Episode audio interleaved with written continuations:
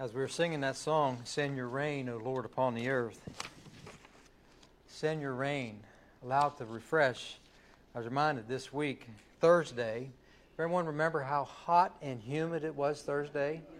And yeah, Karen remembers. I was down the field in the tractor mowing, and it was extremely hot. Plus, I had the heat of the tractor coming back, and I could see the storm brewing. I knew it was. I knew it was going to rain, but I thought I'm just going to keep right on mowing until it does kept right on a mowing, and the Lord just opened the windows, and the rain just dumped out of the heavens. And I was like, Thank you, Lord. It was so refreshing. You know, it refreshed this natural body. Amen. But we want Him to send His rain to refresh us spiritually, don't we? Amen.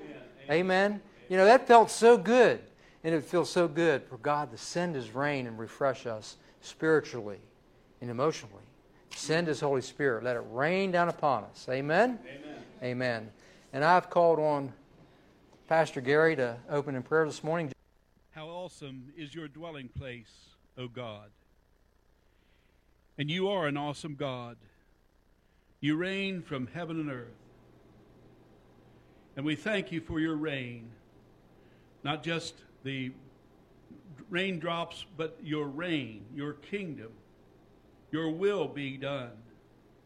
And how awesome it is to speak for you, Lord and just give our pastor that sense of awesomeness that your hand is upon him.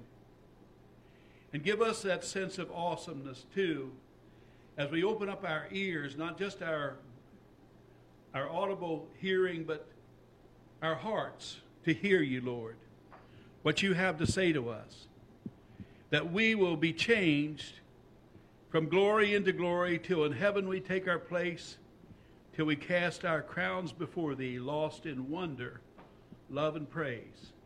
In Jesus' name, amen.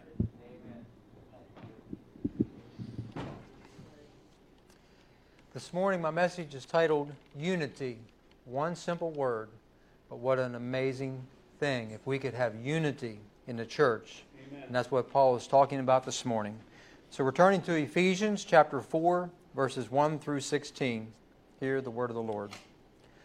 I, therefore, the prisoner of the Lord, beseech you to walk worthy of the calling with which you were called. as I pondered that this week and reading and thinking, Paul is calling on the church to walk worthy of the calling with which you were called. What is our walk? That is what people see. That is the life that we live before those that God has placed around us. They watch how we walk, they watch the things we do, the things we say, they watch who we are. It is what you do, that is your walk. We are to walk worthy of the calling with which we were called to walk, worthy of the calling which God has called us to walk. With all lowliness and gentleness, with long suffering, bearing with one another in love, endeavoring to keep the unity of the Spirit in the bond of peace. There is one body and one Spirit, just as you were called in one hope of your calling. One Lord, one faith, one baptism, one God and Father of all, who is above all, and through all, and in you all. God is in you all. Amen. But to each one of us, grace was given according to the measure of Christ's gift. Therefore, he says, When he ascended on high, he led captivity captive and gave gifts to men. Now, this, he ascended. What does it mean? But he, that he also first descended into the lower parts of the earth. He who descended is also the one who ascended far above all the heavens, that he might fill all things. And he himself gave some to be apostles, some prophets, some evangelists, some pastors and teachers, for the equipping of the saints for the work of the ministry for the edifying of the body of Christ, till we all come to the unity of the faith and of the knowledge of the Son of God, to a perfect man, to the measure of the stature of the fullness of Christ. May God add his blessing. Oh, 14. I'm getting ahead of myself. Hey, there's more on the next page. That we should no longer be children tossed to and fro and carried about with every wind of doctrine by the trickery of men, in the cunning craftiness of deceitful plotting but speaking the truth in love may grow up in all things into Him who is the head, Christ, from whom the whole body, joined and knit together by what every joint supplies, according to effect, the effective working by which every part does its share, causes growth of the body for the edifying of itself in love. That is what every part is to do. Every part is to do its share to cause growth of the body for the edifying of itself in love.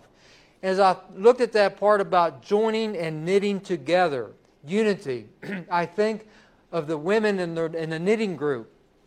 You know that some of these women will do amazing things with the yarn, and then they they take this. Yeah, Karen saying, "Not me," but you know, think about it. They take this yarn in many different colors, and they get those needles out, and they go to town and they do amazing thing with those needles, and they'll knit together socks and gloves and hats and or blankets or whatever, and all different colors. But that knitting, them knitting needles unites it, forms it all together, joins it all together, though many different colors are joined together in unity.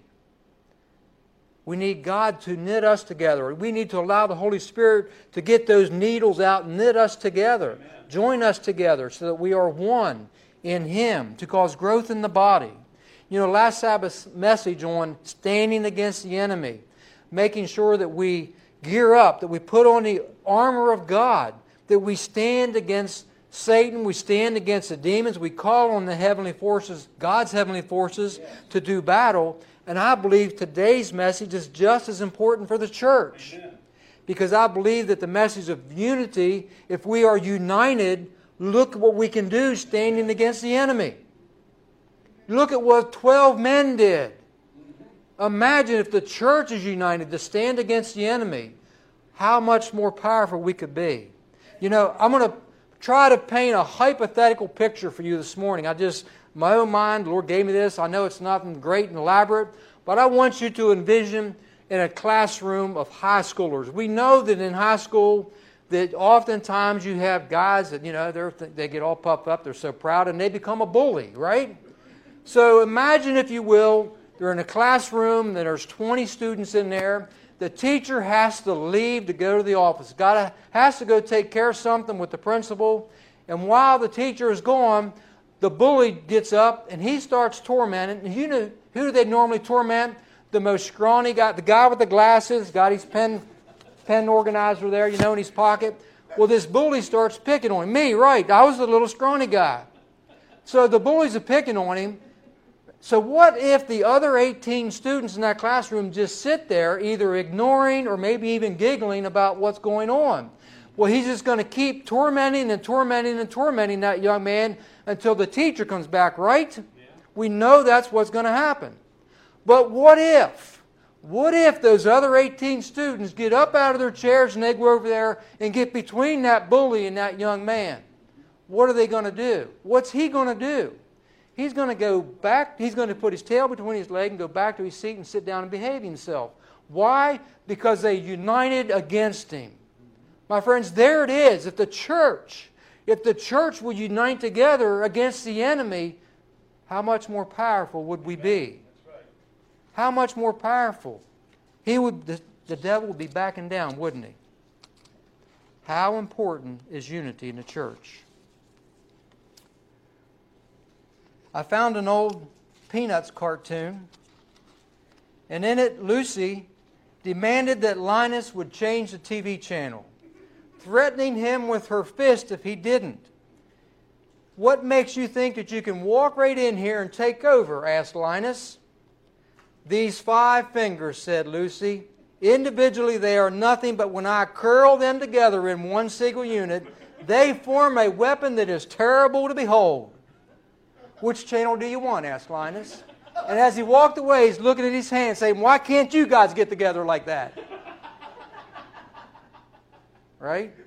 Why can't you guys get together like that? From Charles Schulz. You know, as I looking at unity, I thought, what does wonder what Merriam-Webster says about unity. How would Merriam-Webster define it? So I looked it up. It is the quality or state of not being multiple, but oneness. It is a condition of harmony, being in one accord. It is continuity without deviation or change, as in purpose or action, is what it causes. So the church would not change, they would not deviate from their purpose. And what is the purpose of the church? To go and make disciples of many nations and baptizing them in the name of the Father, the Son, and the Holy Ghost. That we would not deviate from that plan. It is a quality or state of being made one. Is a combination or ordering of parts in a literary or artistic production that constitutes a whole or promotes an undivided total effect. There are many parts to the body of Christ, but we are ordered, we are put in order. God has placed us in order, and each to do their part. Amen? Amen. You know, we could look at any church, any Christian church in the United States, and you will see a diverse group of people, will you not? You will see people with an extremely high level of education. Some will have a doctorate or a master's degree, many different levels of education. Some will have a limited amount of education. Some will have no education. You will find many different professions within any given church. You could go in one little church and you could find doctors or lawyers or mechanics or janitors, housewives the most important housewives. You can find those that don't know what they want to do yet, still trying to figure it out. You can find many different personalities within any given church. You can find many different social standings within a church. I think you see what I mean. But God loves diversity. Amen. He did not call us to be the same, but to be united. We are each unique, created in God's image, right? But we are called to humble ourselves. It says, with all lowliness, with all gentleness, be long suffering with one another, even in our diversity. Be long suffering with one another, bearing with one another in love. Amen. In love. Lowliness is not seen as a virtue in today's society. Most today prize assertiveness rather than lowliness. Though as Christians we are called to imitate Christ, who humbled himself. Philippians 2 5 through 8 says, Let this mind be in you, which was also in Christ Jesus, who being in the form of God did not consider it robbery to be equal with God but made himself of no reputation, taking the form of a bondservant and coming in the likeness of men. And being found in appearance as a man, he humbled himself and became obedient to the point of death, even the death of the cross. The unity, my friends, that Paul speaks of is the unity of the Spirit in the bond of peace. This cannot be accomplished in the natural, but only through the supernatural work of the Holy Spirit upon the hearts of men and women. We cannot accomplish it in the natural. I found a tremendous example of this, of what the Spirit can do.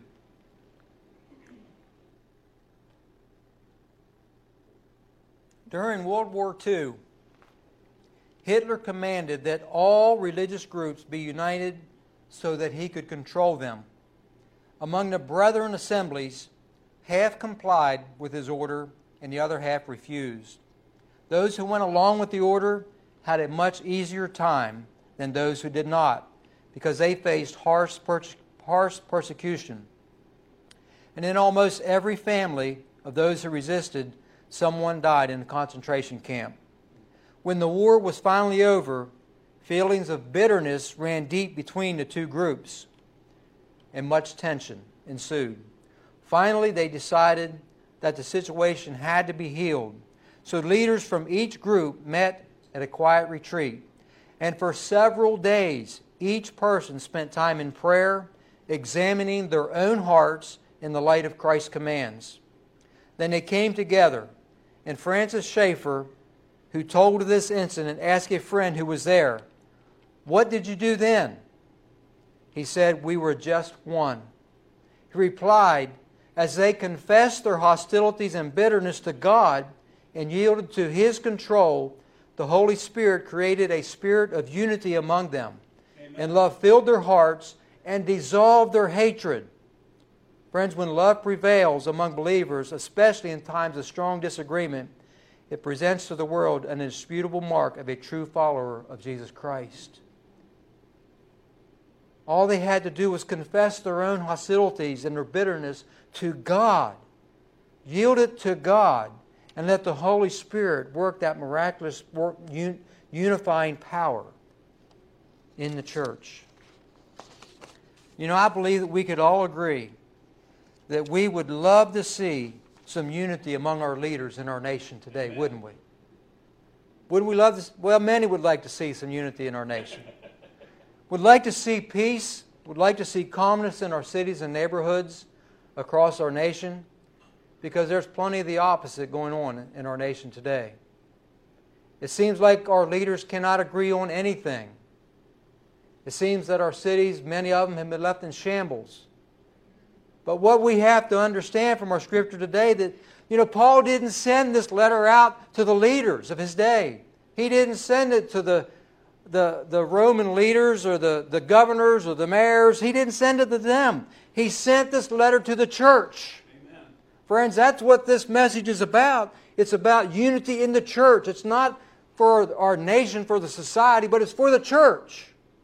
The church of Ephesus and believers everywhere. That's who this message is for, that we would be united in the church. God's family would be united. He's encouraging them, all those who believe, to be gentle, to be long suffering, to seek unity within the church. There's another thing that ties last week's message about spiritual warfare and today's message about unity together. First, we rebuke the blindness of unbelievers that they might be saved. Then, we teach them about unity.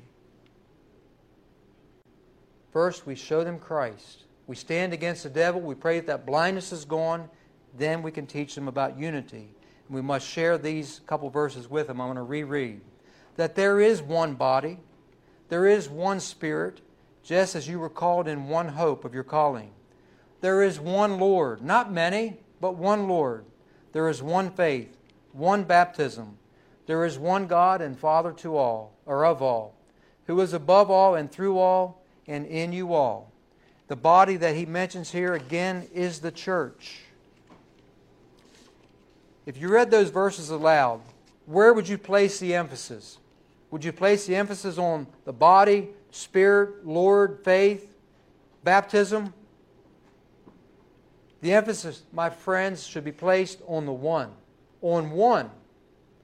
One body, one spirit, one Lord, one faith, one baptism. That is where the emphasis needs to be, be placed. Deuteronomy 6, 4 through 6 says, Hear, O Israel, the Lord our God, the Lord is one. You shall love the Lord your God with all your heart, with all your soul and with all of your strength. And these words which I command you today shall be in your heart. The Lord is one, friends. The Lord is one. Let's look to Acts chapter 2, verses 1 through 4. When the day of Pentecost had fully come, they were all with one accord in one place. There was unity. At, right at the beginning, at the birth of the church, at the coming of the Holy Spirit, there was unity. They were with one accord. They was of the same mind. And suddenly there came a sound from heaven as of a rushing mighty wind, and it filled the whole house where they were sitting. Then there appeared to them divided tongues as of fire, and one sat on each of them. And they were all filled with the Holy Spirit and began to speak in other tongues as the Spirit gave them utterance. Ephesians 4 said that there is one God and Father of all, who is above all and through all and in you all. All in one accord. You know, the all talked of in Acts chapter 2 is not just the 12. It's not just the 12 apostles, but most likely it include the 120. the 120 mentioned in Acts 1. It says, In those days Peter stood up in the midst of the disciples, and altogether the number of the names was about 120. They continued in prayer. They continued in supplication. They continued in agreement, seeking the Lord, waiting on the coming of the Holy Spirit. They was of the same mind. No one sought his own, but they sought the coming of the Spirit and to do God's will and God's plans and God's purposes. Romans 12, 3 through 8 says, For I say, through the grace given to me, to everyone who is among you, not to think of himself more highly than he ought to think, but to think soberly, as God has dealt to each one a measure of faith. For as we have many members in one body, but all the members do, do not, yeah, but all the members do not have the same function. So we, being many, are one body in Christ, and individually members of one another, having then gifts differing according to the grace that is given to us. Let us use them. If prophecy, let us prophesy in proportion to our faith, or ministry, let us use it in our ministering. He who teaches in teaching, he who exhorts in exhortation, he who gives with liberality, he who leads with diligence, he who shows mercy with cheerfulness. Amen. Operate in your gift. Don't seek that which you don't have, what others have. Operate in the calling which God has called you Amen. to operate in. Don't be jealous or envious of what anyone else has. I found another story about John Wesley. In being much concerned about the rise of denominations in the church, John Wesley shared a dream that he had had. And in the dream, he was ushered to the gates of hell. And there he asked, Are there any Presbyterians here? Yes, the reply came. Are there any Baptists here? Again, yes, there are. Are there Episcopalians? Yes. Are there Methodists? Yes. Are there Catholics? Yes, they're here. Are there Church of God? Yes, they're here. Each time the answer was yes. And he became very distressed. But then he was ushered to the gates of heaven. And there he asked the same question Are there any Presbyterians here? No. Are there any Baptists here? No. Are there any Episcopalians here? No. Are there any Catholics here? No. Well, then, who's inside? The answer came Christians. Amen. Christians are here. Friends, that's all that is there. Christians. There won't be Baptists, won't be Methodists, but there will be Christians. And that reminds me, we went and sat down and talked with the priest at Holy Cross Episcopal Church when we were seeking to rent that facility from them. And uh, Father Roland said, When I think of the church, he says, I think that God looks down, He doesn't see Episcopalians and Baptists or Methodists. He sees sons and daughters. Amen. Sons and daughters. My friends, that's what God sees sons and daughters. United. We are not to allow our denominational name tags to separate us, but we are to allow our Christian faith to unite us, that we are one body in Christ. 1 Corinthians 1 1 through 10 says, Paul, called to be an apostle of Jesus Christ through the will of God. And Sosthenes, Sosthenes, I'm sure I didn't say that right. I'm having a hard time talking this morning. Our brother, to the church of God which is at Corinth, to those who are sanctified in Christ Jesus. Isn't that, isn't that so vital right there? To those who are sanctified in Christ Jesus. I don't care what your denominational name tag is but those who are sanctified in Christ Jesus, called to be saints, with all who in every place call on the name of Jesus Christ our Lord, both theirs and ours. Grace to you and peace from God our Father and the Lord Jesus Christ.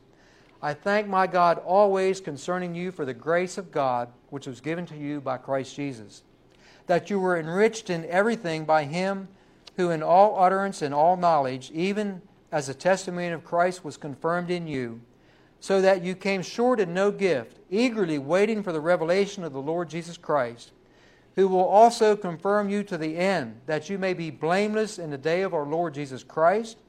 God is faithful, who will, whom you were called into fellowship of his Son, Jesus Christ. Now I plead with you, brethren, by the name of our Lord Jesus Christ, that you all speak the same thing, and that there be no divisions among you, but that you be perfectly joined together in the same mind and in the same judgment. Amen. Let me repeat that. Now I plead with you, brethren. So Paul's pleading with them.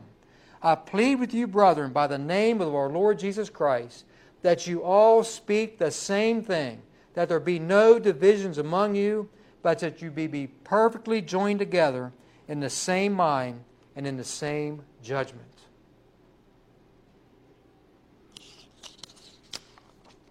Hallelujah. Amen. Some are apostles, some are prophets, some are evangelists. But my friends, again, it is all for the equipping of the saints. It is for the work of the ministry, for the edifying of the body of Christ. Amen. Till we all come together in the unity of the faith. You know, last week, again, as I was speaking about the spiritual armor, I said we are not to just put that armor on, just get all dressed up to look good, are we? Amen. No. We are to put it on and get involved in the battle. Amen. Well, there's a similar caution here, friends. He did not appoint apostles and prophets and evangelists and pastors and all that so they could just look good in their great talent, did he? Right. He appointed them with these gifts for the purpose of building the church. Amen. Building the church. Edifying the body of Christ. We are to be the builders, joining and knitting together. Get those needles out and get to work. Right?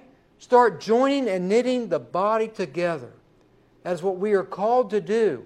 Build the church, grow the church, build the church, and unite the church. Because there is one church, one body, one Lord, one God, one faith, one baptism. And praise God, we can be part of that. Amen. All who call in the name of the Lord Jesus Christ. Let us be united in our Lord Jesus Christ. Amen.